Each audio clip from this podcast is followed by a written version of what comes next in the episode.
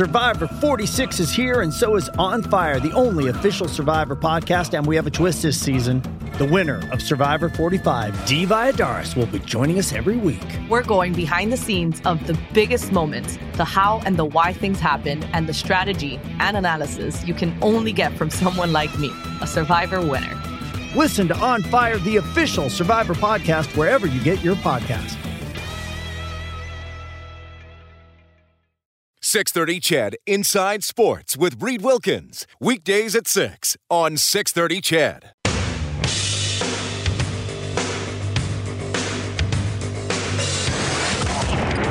Edmonton's home for breaking news on your favorite teams.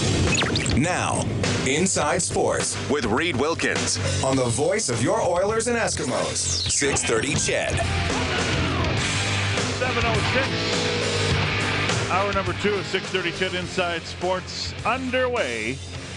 Dave Campbell in for Reed Wilkins tonight, Wednesday evening edition of the show. Reed will be back tomorrow. And I know Reed has a big hour planned for uh, the second hour. Bagged milk and jean shorts are coming in from Oilers Nation. That is the way they would like to be introduced. So hey, it's it's fine. Funny guys and uh, always entertaining and always uh, have good opinions. So they'll uh, they'll join Reed tomorrow night, plus uh, much much more tomorrow night on 6:30 CHED Inside Sports. And I'll be uh, flying off to Ottawa tomorrow morning as the Eskimos play the Red Blacks on Saturday. 3:30 is the pregame show. Morley Scott, yours truly, analysis from Blake Dermott, and the kickoff is at 5 o'clock from TD Place. Uh, Matt Panasiuk is uh, across the glass from me. Matt, uh, good evening, sir. And a good evening to you as well, sir. Uh, so, this football game is being delayed for a long, long time. Um, in fact, we, it might not, even, might not even get played today. Is that what they're saying? That's what they're saying now. Apparently, the decision is going to come at uh, nine o'clock Winnipeg time, which is eight o'clock Edmonton time. So I'm trying to think when when were the what was the last football game to be delayed? Like in the NFL and the CFL, do you can you remember? Your your mind is a lot sharper than mine because you're younger. The game I remember being delayed was Bryan Hall in his hotel room in Toronto when the power went out Yes, in New York. I remember. I was in your very spot Yeah. when that happened, getting ready to uh, to opt the game. So I remember that, and the game didn't happen. Yep, it And- happened on a Monday or a Sunday, or it happened Uh, a day later. Thursday or Friday. Yeah, Because remember, uh, we had to scramble and put together a Inside Sports show, which at the time was in uh, the time slot from nine to eleven. So holy smokes! yeah, that was crazy. So you're right. Yeah, because in that year, like the Eastern Seaboard, it was such a massive heat wave, Yep, and just the the power grid just failed because because they were all connected for some stupid reason. yeah. How, whose idea was that? Just put the plug here, and uh, it's, look at that. All the eastern seaboard's connected. Ooh, that that plug failed. Let's connect New York, Toronto, New Jersey. Let's just see how that works out and see how it just pans out for us. You know, Apparently, didn't work so good, did it? No, I'm just trying to think of other other games that got delayed. Uh, rarely do you see an NFL game delayed, especially because of you know I think there was heavy rain one time in Jacksonville that delayed Yeah. a game, but nothing really serious in the NFL. In the CFL, you see the odd delay, but a game actually getting postponed for a day, maybe because of a statement. You know what? I think you know what there was a couple of years ago, Dave. That I think a game in Miami was moved because of a hurricane. They moved it a day up. Okay. And, and plus, they I think they moved the Raiders game or an Athletics Raiders game because of the Athletics playoffs. that sounds familiar. Yeah. there's That- two of those games that got moved. Yeah. No, no, no. I think they moved the Dolphins game because of a Marlins playoff game. okay. I so remember. there's a couple of things. I remember nine years ago being in Regina at uh, Mosaic Stadium in a game in mid-August, and the Eskimos playing the Riders, and it was midway through, midway through or five minutes into the fourth quarter, lightning boom, just the whole stadium went dark. Yep. Bryan Hall and I were doing the broadcast, and I remember because we were delayed 90 minutes, we didn't get power back for 60 minutes, and this was Halsey during uh, during the break. You know, he's like, "Okay, let's check my cell phone. It's full charge. We're going on the air, Davy boy." And we ended up doing a whole hour on the phone. Holy smokes! I remember that because some network didn't go back to that game. And put on a movie called The Good Thief instead. And we mi- missed a great finish to a football game. Unfortunately, the Eskimos were on the losing side of it, but it was still a good football game, in my opinion, Yeah. that we missed. But we did get the call with legendary Bryan Hall and you as well. So that was a bonus for us all. Well, I appreciate that. I appreciate that. I know we got some good kudos uh, from Global Television at the time. I remember John Sexsmith uh, wrote or uh, had a story about the blackout and gave Halsey and I some kudos. So appreciate that. And I remember John McKinnon when he was the columnist for the Edmonton Journal wrote a nice piece about us as well. So that was cool.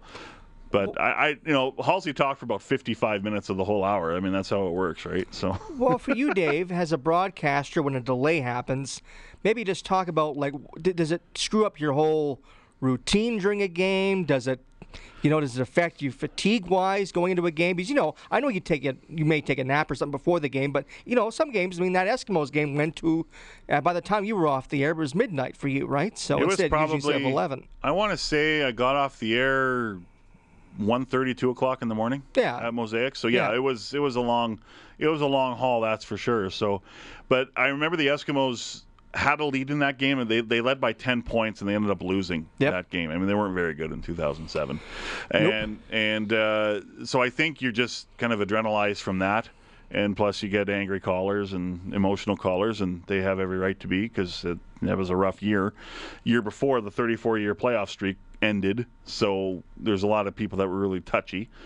Yeah. Didn't like Danny Maciocia at the time, and I don't think anybody liked Maciocia in this town for some reason. They just turned against him, you know, after I think it was after he actually thought that the Grey Cup was over. That's when people turned against him, Dave, as far as I'm concerned. He didn't look like a head coach, which I, I never understood that. But well, I sort of I no, I did understand that, but I'm going not the criteria.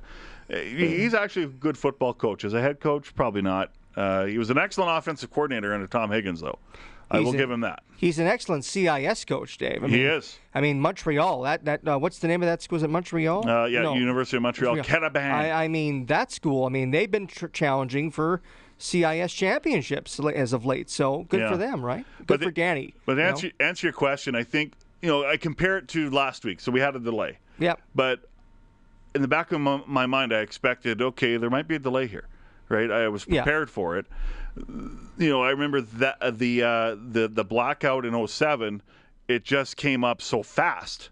And I remember all of a sudden you just you're looking you're looking across the stadium and you see these these these lightning flashes. And you're going if they get any closer we're in trouble. And then one hit, one hit and you're like boom you know? And then you don't know how long the delay will be. I think that's the most disconcerting thing as a broadcaster during a delay. You don't know how long you're going to be you know killing time for or uh, making the needles move and once we found out last week, for example, that okay, the team's going to be back on the field in 15 minutes. I'll have a 10 minute warm up. We'll be back around 10 after 8. Okay, great. You know, now you have an endpoint. You know, uh, and in Regina in 07, we were really trying to find out when we'd be back on the air. And you know, we we finally found out near the end of the hour that okay, the teams are coming back on the field. We're going to have a half hour warm up. We're going to get this thing kicked off again. So you just got to be prepared. yeah. So that's all there is to it. So, it, it- but I feel I feel bad for my, uh, you know, colleagues at TSN as well. I, mean, I know a lot of them. I mean, uh, you know, with in my travels and the, you know they travel here. I travel across the country and I bump into a lot of them. So it's tough. So, uh, so we're gonna find out probably in 45 minutes if this game is even gonna get played. So. Well, We'll- we'll uh, find out. Do you think, if, for as a player's perspective, do you think that this game should be played tonight, or do you think that they should move it into another day and say, hey, you know, the players been sitting there, sitting there, and the coaches, and the, there's going to be no fans at the game. I mean, for the Bombers, it's a lose revenue game now, pretty much, right? Yeah. They've lost a lot of revenue if fans have gone home because they don't they don't want to sit in a storm, right? Yeah, so it's Milt Stegall night. They're honoring Milt Yeah, and they're so- putting him on their wall of honor. So, I think that'll be things that'll be discussed. network too. TV also has a play in it as well. big Oh, time. TV's got a- So TV's got a huge play in it. He's got a big time. You know, he's got a big time. Uh, you know, it's it's. Yeah, you're right. Exactly. So, this text comes in. Poor baby Dave. I don't know why, where that came from. Anyway, Well, I mean, as a broadcaster, you know, you're prepared to do a game, and then all of a sudden the game's not going on, and you know, you, you've got to be able to just switch gears like that, right? Go into a mode of, well, we got to fill this all this time, right? And I know you and Morley are especially great with getting extra tape at practice that we some, some people don't realize there's just some games where we don't use the tape that we actually that you actually have you have extra tape just in case Yep. something happens right That's and we did and I remember the, during the Winnipeg delay we did play some tape for you guys to have a little bit of a break and to catch back up and to see how things are progressing with the weather and stuff like that right so you know you, you and Dave you and uh, Morley are pros at that sort of thing You got it. Yeah, and uh, hey, you know who's a pro too? Mike Reilly. Mike Yes. Reilly's a big time pro. He's a pretty good football player too. Uh, and he was named the uh, a Shaw CFL Top Performer of the Month. Uh, 1,926 yards passing, 11 touchdowns, just three interceptions, rushed 25 times for 90 yards. He has now passed for more than 345 yards and completed better than 70% of his passes in all five games this season. Leads the CFL in completions, passing yards, and is tied for the league lead in touchdowns. Previously named a player uh, CFL top performer of the week back in week five. Uh, Darius Bowman's caught a lot of passes from Mike Reilly, and he says uh, he's he's pretty good and perhaps has stepped it up another notch this year too. I'm going on my fourth year with him. It's going on another year. He's still our leader. You know, when it comes to his offense, and uh, honestly, for me, he looks better this year than he. No, no, he always do great. But this year, he's, he's looking special. You know what I mean? I actually, uh, he's putting in the work though, so it makes sense. You know what I mean? And uh, his pocket presence, his understanding for the game, his leadership's even better. He's a lot more calmer. He's not yelling Really? and going off on people. Well, he has his moments, but it's more like chill. You know what I mean? so uh, actually, man, it, it makes sense to me. Like I say, uh, if we could make votes for MOP, he would be my guy already. Is uh, uh, I mean, is, is there a sense of he's making up for some lost time? He had to sit out and watch you guys half the year last year. Came Uh, back with a vengeance. As a as an athlete, I say yes to that question because I think about when I missed my time with my ACL. You do kind of feel like you like behind in a way, you know. So uh, I'm pretty sure he probably have a small portion there. But then on the other other end, I think he's just ready. And we knew this coming in. What's what's the chances of teams winning it back to back in history? It's not that great. And that was something Mike kept talking about in the offseason. We can't rely on what happened last year. We have to have a new face, new identity, and he really showed up with his. So uh, as long as we continue to follow him, we're going to get better every week. You mentioned the ACL. Yeah, I guess you more than anyone know how he feels because you came back and you had that the back nine you had that yeah. season was phenomenal, and uh, I guess you know the feeling of kind of being pent up and coming back. Oh, it's kind of still on me now. You you kind of you kind of never forget those moments. You know what I mean? And uh, even thinking when we were talking about Mike, I remember went down the first game, and then for like seven weeks, he was like in the training room, like off to the side doing the doing the trainer stuff. You know, and just but you still can see the fire and the focus in his eyes. And uh, since he came back, we went on a last. I hate talking about last year, but when we came back, you seen. And like I said, this year he looks better than any year I've ever played with him. Like I say, uh, off the field and on the field. So like I say, as long as our offense get ourselves together and continue to follow that guy, I think we'll be all right. Between you, uh, Derel, and Mike, the pace you're setting this year, all all record-setting paces for for yards. I mean, the three of you just seem to be clicking so well. Oh man, uh, yeah, that's something we've been building on too, man. Like I say, uh, Derel's a ball of energy, man. And like I say, uh, I play with a lot of guys. No offense to any of them, but uh, that's a special young guy. You know what I mean? And uh, hopefully have him long, long, long time. But if not, I really have cherished every moment I get with him. You know, he makes me feel younger. You know what I mean? But once again, like I say, uh, the guy leading us and throwing us the ball. He kind of not easy. Nothing's really easy, but he makes it. It makes it better and more confident for us because we know the work he put in. And uh, the Eskimos will get another receiver added to their uh, to the mix. Is Nate Kuhorn? He was out the last two games with a concussion, suffered and practiced almost uh, two weeks ago. Uh, placed on the six-game injured list because you don't know how long a concussion will take to work through with all the symptoms and and whatnot. But uh, he got pulled off the six-game injured list uh, this week and should play Saturday in Ottawa against the Red Blacks, where the Eskimos will try to break a two-game losing streak. Uh, Bowman says, you know, when you're in uh, a funk like this, but even in general, there's a lot of responsibility on the leaders to step up and show the new players uh, how it's done. This is it. Like I say, uh, Mike and Odell hit a big word uh, two days ago. Uh, playoff status. You know what I mean? And, and we, I know what he mean when he say that. You know, playoffs, you lose, you you at home. You know, so kind of get your mind wrapped around that. We need those from that bad, and uh, I think that that was good to put that out there, and the guys really been honing in and, and taking that approach because, uh, like I said, I've been there, and, and that feelings, you know what I mean? You got to give it all you got. So I think that's where our team's at. In terms of practice today, our defense looked amazing. And I think it was that talk Odell and Mike said, you know, playoff status. You got to think like that. You know what I mean? We can't afford to get another one. So, like I said, as long as we continue to follow our leaders on this team, we're going to be all right talking about that, it seems talking to guys this week, the leaders have kind of really stepped up this oh, yeah. week and sort of got the message out there. JC's, our guy Pat, he never even talked, but you know, you've heard a lot out of him. You know, uh, well, I've been hearing that, you know, the DBs, they've been getting their extra work in and, and leading by Pat and Parks. You know what I mean? Guys that's been in this game. And uh, for me, uh, being on the other side of those guys, we're a team at the end. So just to see it come out of all of us, that's that's that that team chemistry I always talk about. So it's, it's good to just see guys woke and focus. And, and I say, hey, as long as we keep following our leaders and doing what we do, everything's going to be all right on our end. So that's what Adarius Bowman has to say about the uh, leadership group and how they need to have more responsibility and you know more onus on picking the team up. And even Almondo Sewell played a clip yesterday saying, "Look, I stop blaming the new players, blame me. I'm a veteran, not doing my job. I can be replaced." So I got to do my job better. We all got to do our job better. You'll hear what Jason Maas has to say about that and more uh, when we come back here on 6:30 CHED Inside Sports.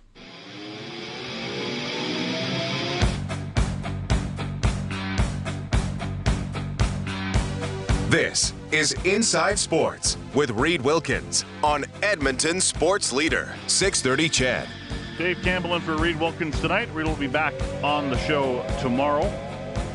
Eskimos are in Ottawa on Saturday, 5:30 or sorry, 5 o'clock is the kickoff from TD Place. 3:30 is the pregame show. Morley Scott, yours truly, and in-game analysis from Blake Dermott. Let's give you a scoreboard update brought to you by Crystal Glass. For all your glass needs, visit crystalglass.ca.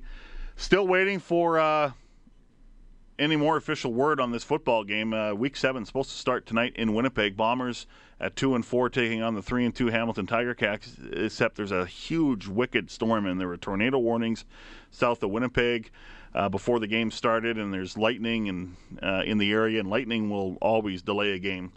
Um, and uh, the word is perhaps this game will get going in about 35 minutes, but that could change. Uh, seen some pictures on Twitter of the, the, the skies around Investors Group Field. Looks like uh, there is some, not lightning, but lightening of the skies. So hopefully they'll be able to get it done and uh, get the uh, get the game going. Major Leagues of Baseball, Toronto Blue Jays a one 0 lead over the Houston Astros. They're in the bottom of the fifth inning. Uh, the Baltimore Orioles, who right now have a one game lead over the Blue Jays for top spot in the American League East, they're taking on the Texas Rangers. They lead by a score of 3 to 2. Boston Red Sox, they're in action uh, later on tonight as well. Uh, against the Seattle Mariners, I believe, and they're two games back of uh, yeah, there it is. Okay, just confirming.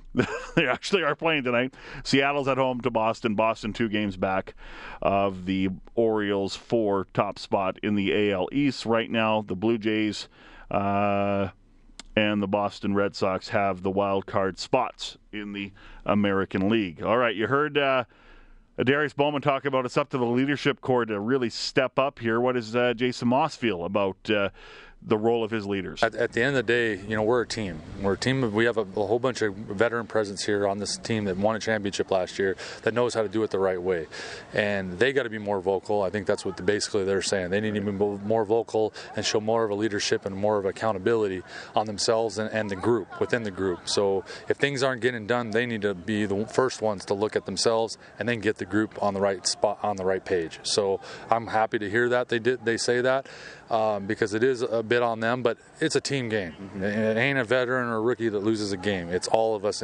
combined that lose games. So we win them together as well. So at the end of the day, it's all about accountability and ownership. And when your veterans say that and, and show that, you know you're in a good spot and you have a good locker room. Uh, you got veterans on your front four, your starting front four, and, and talking to them, they, they seem to be taking the lack of success or the lack of production pretty hard. Well, I mean, and rightfully so. They have a lot of pride, and they're used to having more success than they're having right now up front. Um, you know, we'll change some things around. We'll do some things better. Um, I guarantee it. I mean, that's the bottom line. I mean, I, I still have a lot of faith in what we do and the guys that we have here. So, you know, they'll show it. I, I'm, I'm, and I know they're determined to show it. So, you know, I still think we're in a good spot. We just haven't performed up to the level that we're aspiring to just yet. But I think that's that's coming. So that's uh, the thoughts of head coach Jason Maas. And as far as possible changes coming to the defense, as far as personnel goes, uh, it's possible. Marcel Young did not practice the last two days. He was present yesterday, but was pretty much stapled to the sideline. And uh, according to Jason Maas, just dealing with some uh, some ailments. And uh, if he can't go, likely Tyler Thornton will play, who's looked good. You know, he's got four defensive tackles and a knockdown, which should have been an interception against the Winnipeg Blue Bombers. But he's played three games and has had some time even at the nickel position. He can play all five spots. Uh, there's a possibility we could see Thornton with a, a larger role, even if Marcel Young is ready to go and play that game Saturday in Ottawa. Uh, Nate Coulthard, as I mentioned, pulled off six-game injured list, so he should be good to go. Recovered from that concussion. Matt O'Donnell, the right guard, did not practice today. Didn't practice yesterday as well, but uh, according to head coach Jason Maas, and he said this on the Eskimo show with Morley Scott yesterday, uh, just dealing with uh, his ailments and should be good to go for Saturday. So Jason Maas uh, in practice will rest his veterans. Some coaches, if you don't practice, you don't play. But Jason Maas says, I trust my veterans. They know what they're doing. They need some rest here. And remember, they play Montreal a week tomorrow, so they won't have a lot of time once they get off the plane to uh, recover and uh, get ready for the uh, Montreal Alouettes a week from next Thursday. Professional bull riding's coming to Edmonton. Hear about that more next on Inside Sports.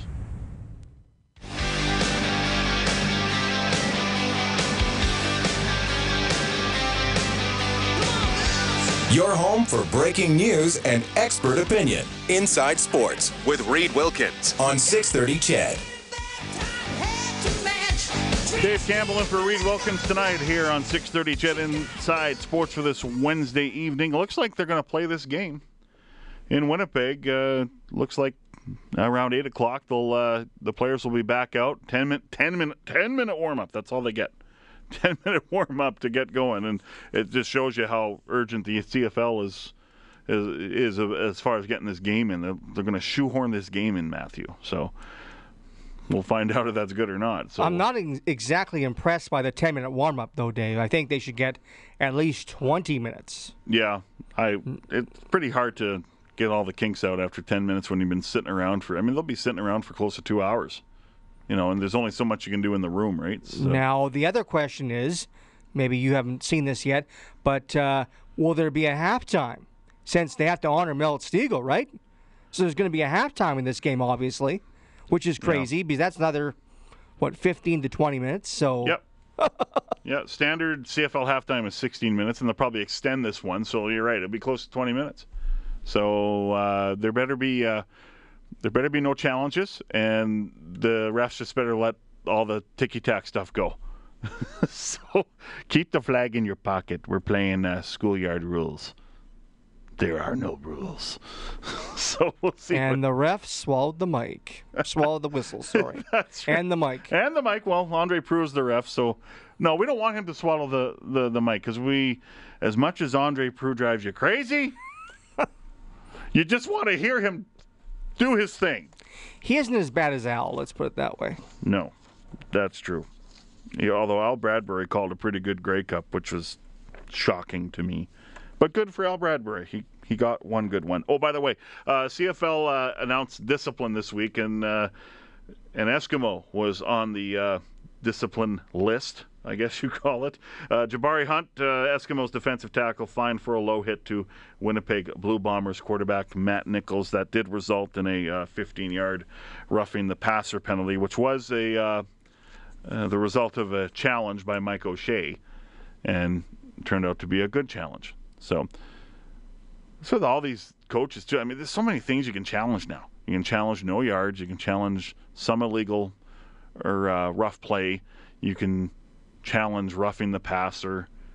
You can challenge offensive pass interference, which I, I agree with. If you're going to challenge defensive, you might as well challenge offensive too.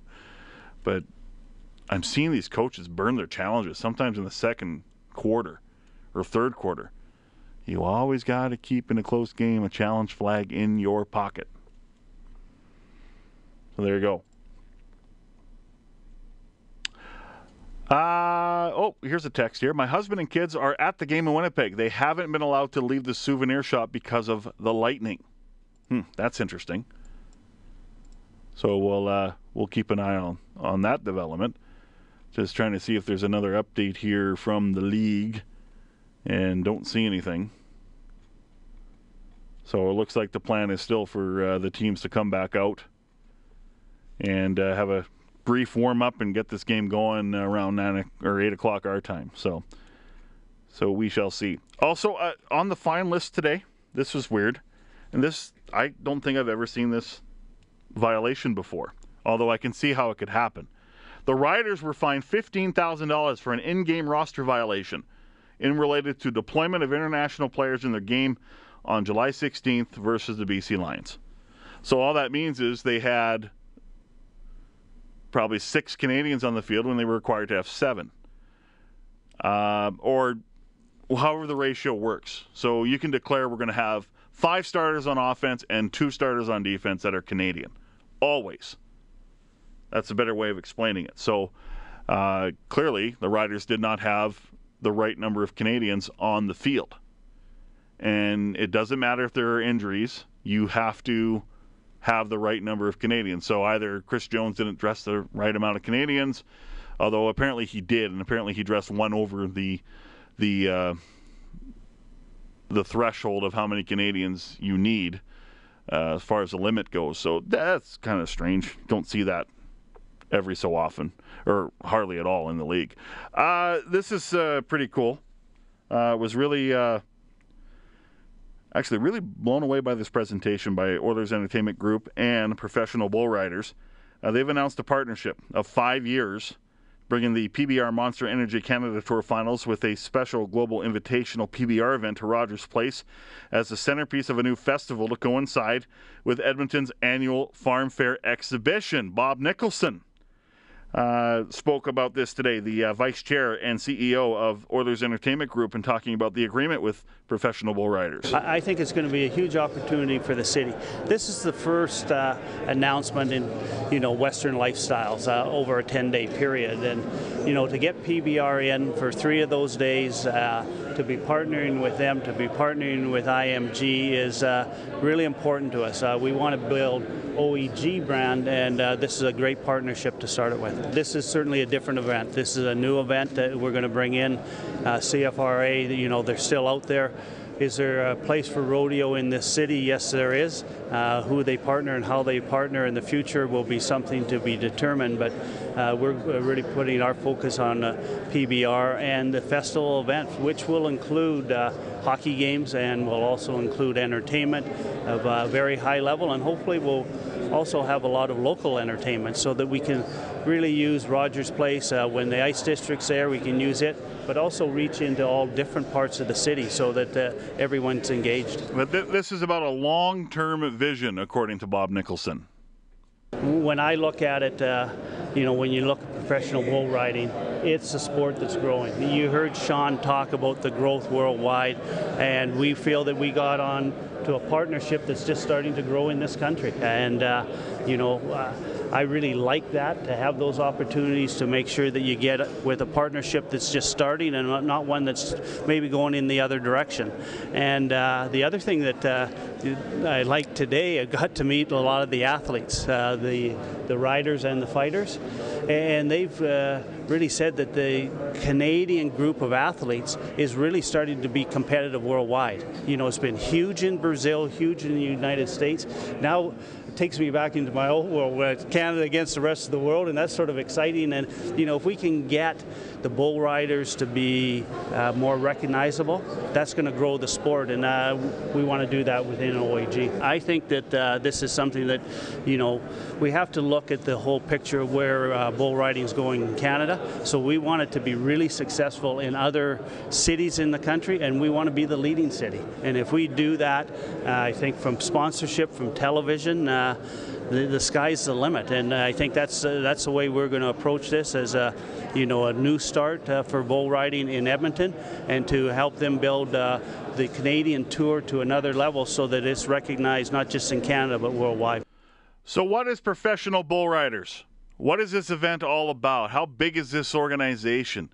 Had a chance to talk with CEO Sean Gleason about it all. Well, exciting bit of news. Anytime Edmonton can host a, an event like this is uh, it's always good for the city. But Sean, tell me what attracts Edmonton uh, to the PBR. You know, it's a great cowboy town, first of all. But uh, the second reason is you guys are building one of the most spectacular event facilities that I've had the good fortune to see. So it's a yeah. world class venue, world class home for PBR. You've been inside already? Uh, yeah, I've been a, early on, so I haven't had a chance. I'm going to get a chance to see it with uh, some seats in it and some other stuff. But it's it's just a spectacular facility. Just a warning, you will be impressed. absolutely, absolutely. How long has this been in the works? Um, I would say I'm not sure. It's been about five, six months that we've been talking, uh, okay. uh, trying to figure out if we can be a part of this great event. PBR's been around for a long time 23 years. I, I had no idea. yeah, 23 years. Uh, we're getting ready to go into our 23rd World Finals in, um, in November in Las Vegas. And uh, I've been around for 17 of those. It's been the shortest 17 years of my life. so, how has PBR grown in that in that 17 year span that, that you've been involved? Um, you know, I think there were maybe five people in the office when I joined, and we had uh, a handful of events, and uh, you know, relied on a lot of other people to to do things. And we've since been able to obviously build an organization. It's been sold twice, uh, most recently to WME IMG, which is the largest sports and entertainment company in the world. And so I think that says pretty much everything that I have to say about our growth. Is yeah. you know we've attracted the attention of a lot of people as a sports organization, and it's been great. You talk about IMG, like you said, it's the it is the sports organization representative, you know, of you know out there, right?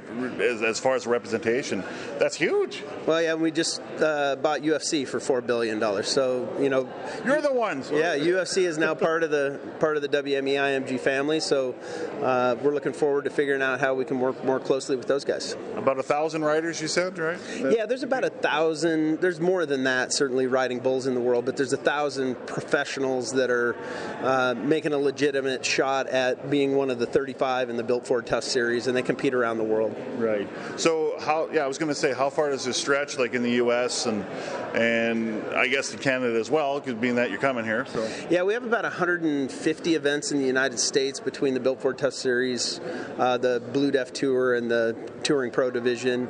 Um, we'll. It looks like we're going to net out at somewhere in the 30 to 40 event range with PBR produced and sanctioned events in Canada. We have about the same number in Australia, about the same number in Brazil. Um, so you add them all up, and we're about 250 plus events around the world. Specifically in Canada, uh, speak about the growth and, and, how much it has grown uh, over the years. Yeah, I mean Canada is uh, it's got the same Western heritage that the U.S. does. I mean, cowboy is an iconic symbol, Western lifestyle. As a matter of fact, I think Canada today has preserved more of the values of the Western lifestyle and the cowboy values than I've seen in the United States. You know, and yeah. so there's still a great appreciation for it up here, and we're going to touch every corner of Canada with the PBR brand until we, uh, you know, until we've accomplished our goals, which is to be among your most popular sports. I, I like to toot my Western Canadian horn here. Uh, so you're saying all of Canada pretty much embraces that lifestyle. Do you notice Western Canada embraces it a bit more than Eastern Canada? I was going to say, just like the United States, maybe to the western side appreciates it a little more than, and in the, in the U.S. it's a little south too. Texas, Texas has still got a lot of cowboy hats going on, but uh, but you know for the most part, uh, my experiences here in Canada are that there's just still a greater appreciation for sure. a lot of those core values and rodeo and bull riding and the history of, of our countries, right? In our collective countries. So this is a 16 Canadian uh, city tour, right? Which will, I mean, it looks like it spans for you know, well over a year before you get here in November of 2017. And by the way, it does start in Ottawa. So you... yeah, yeah, it starts it starts this August, and rather than having a, bridge season, we decided to run uh, 16 events in the Cup Series, or well, we don't call it the Cup Series; it's the Monster Energy Series. Uh, they're our title partner here, but. Uh, you know, we're going to run that tour instead of just having an abridged short year. We're going to run it up to Edmonton and have the worst, the first newly designed PBR uh, Canada National Finals here in Edmonton.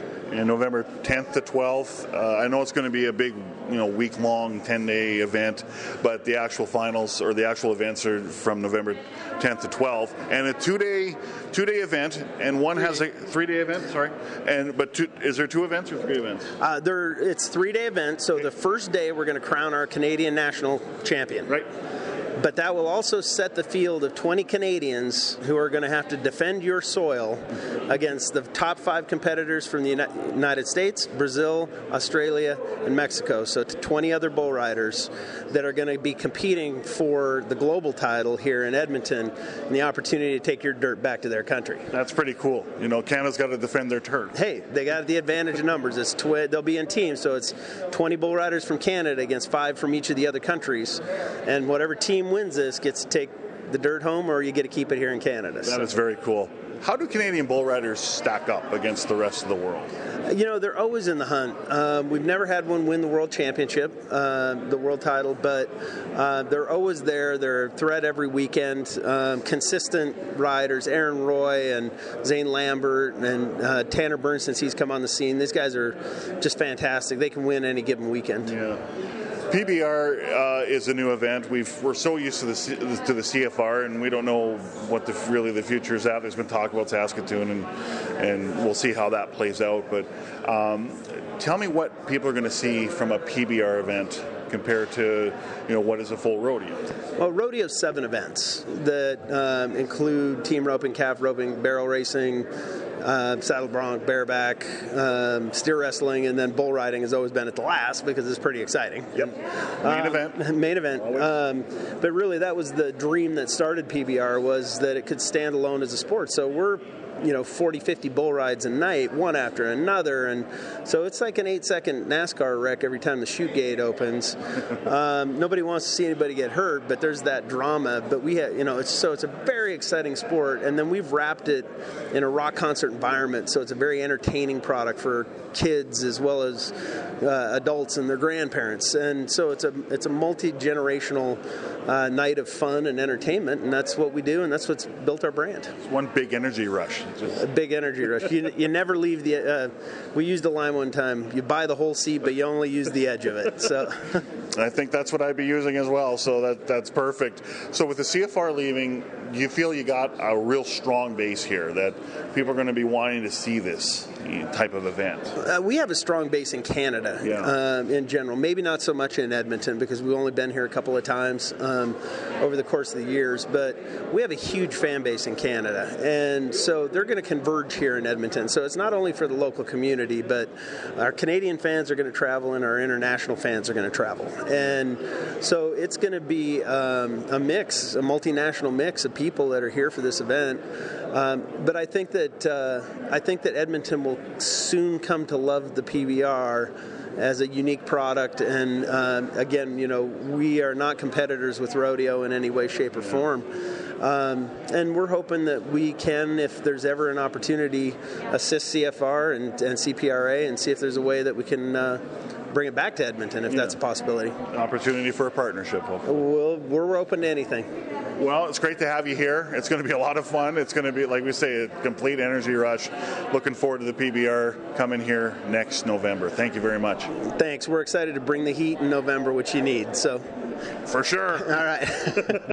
little heat in November uh, is never a bad thing. So that's Sean Gleason, CEO of Professional Bull Riders, as uh, the announcement and the partnership five year deal with Oilers Entertainment Group to anchor a 10 day Western Lifestyle Festival in Edmonton with Canadian finals and a global invitational event, which will have uh, a lot of uh, the, including the farm fair, a lot of local acts, musical acts, an Oilers game, likely an Oilers Flames game included in there as well. So, and of course the uh, the big event, the PBR Edmonton Invitational, and then the PBR Edmonton Invitational Finals, which uh, will be Saturday, November 11th, and Sunday, November 12th in 2017, respectively. And yes, CFR uh, last year is this year in 2016 at uh, Rexall Place, and then the uh, event will move on to Saskatoon for three years from 2017 to 2019. It's uh, 7:51. Back to wrap up hour two of uh, Inside Sports in a moment.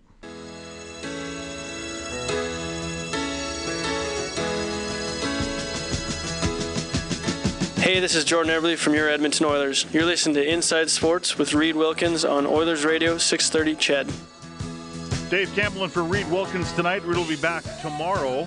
And uh, yes, talking a lot about Jordan Eberle and the rest of the Oilers uh, between 7 and 8 is uh, jeans, jeans, shorts, and bagged milk will be uh, in studio between 7 and 8 from Oilers Nation, uh, talking Oilers. Talked some Oilers uh, earlier in the show with uh, Brendan Ulrich, talking about the uh, the appointment or the uh, hiring of Keith Gretzky as assistant general manager. Haven't said, haven't said, haven't said Brent yet, Matt. Haven't said it yet. That's a good thing. It's uh, looking good. Because if every time you say it, ten dollars goes into my pocket. Ten dollars So- now. Yes. Holy. Bernard was only two. Oh, I'm Yeah, ten. we I moved up. Ooh. My boy's gonna play in the big league, buddy. Okay, the update on this football game. The Bombers say 100% chance this game will be played. So, but uh, you know, it's funny. I saw a picture from Investors Group Field from uh, from a fan, and it was retweeted by uh, I can't remember which media member retweeted it, but there was a big lightning strike, and this was about eight nine minutes ago.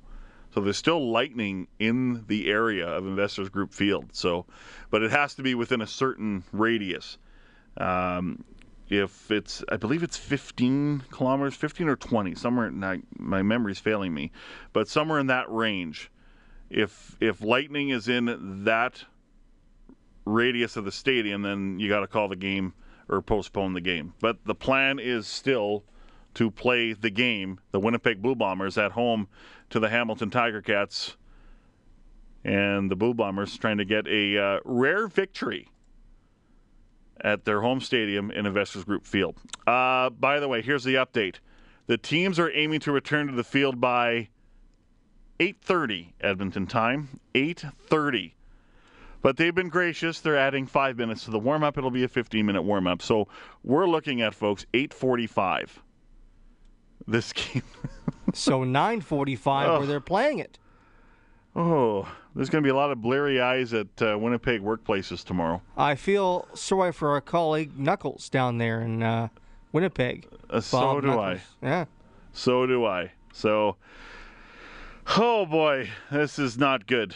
Not good. So a lot of groans around uh, Investors Group Field tonight. The bo- eh, that's a long time, and that's three hours between warm up and actually getting the players back. But they're going to try through you know what in high water just to get this game played because the CFL doesn't want the logistical nightmare of trying to reschedule a game. So, you know, and you're right. I think the last time that happened was 2003.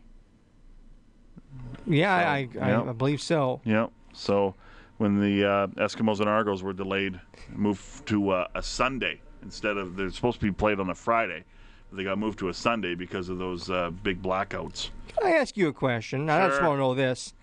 Why why is the CFL playing another Wednesday game next week for? I have no Why idea. is is it because the Olympics and TSN couldn't put it on?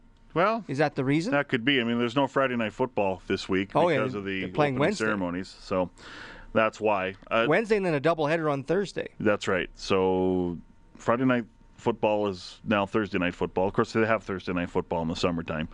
And that's a staple of the CFL schedule. Uh, by the way, this half hour brought to you by Action Furnace, home of the fixed right or it's free guarantee. Visit actionfurnace.ca. Next hour, take some of your texts and your tweets as well. You can tweet me at Dave underscore CHED. You can also text in at 630 630. And we're going to introduce you to Stefan Ritter, who uh, is already rising up the uh, scene in the world cycling uh, community. A national junior champion, also won a national war or uh, sorry, an international uh, championship as well. He's 18 years old. Stefan Ritter is his name. We'll talk to him just after 8:30. News is next with Randy Kilburn from the 6:30 CHED 24-hour news center. Back with the third and final hour of Inside Sports after the news. 630 CHED Inside Sports with Reid Wilkins. Weekdays at 6 on 630 CHED.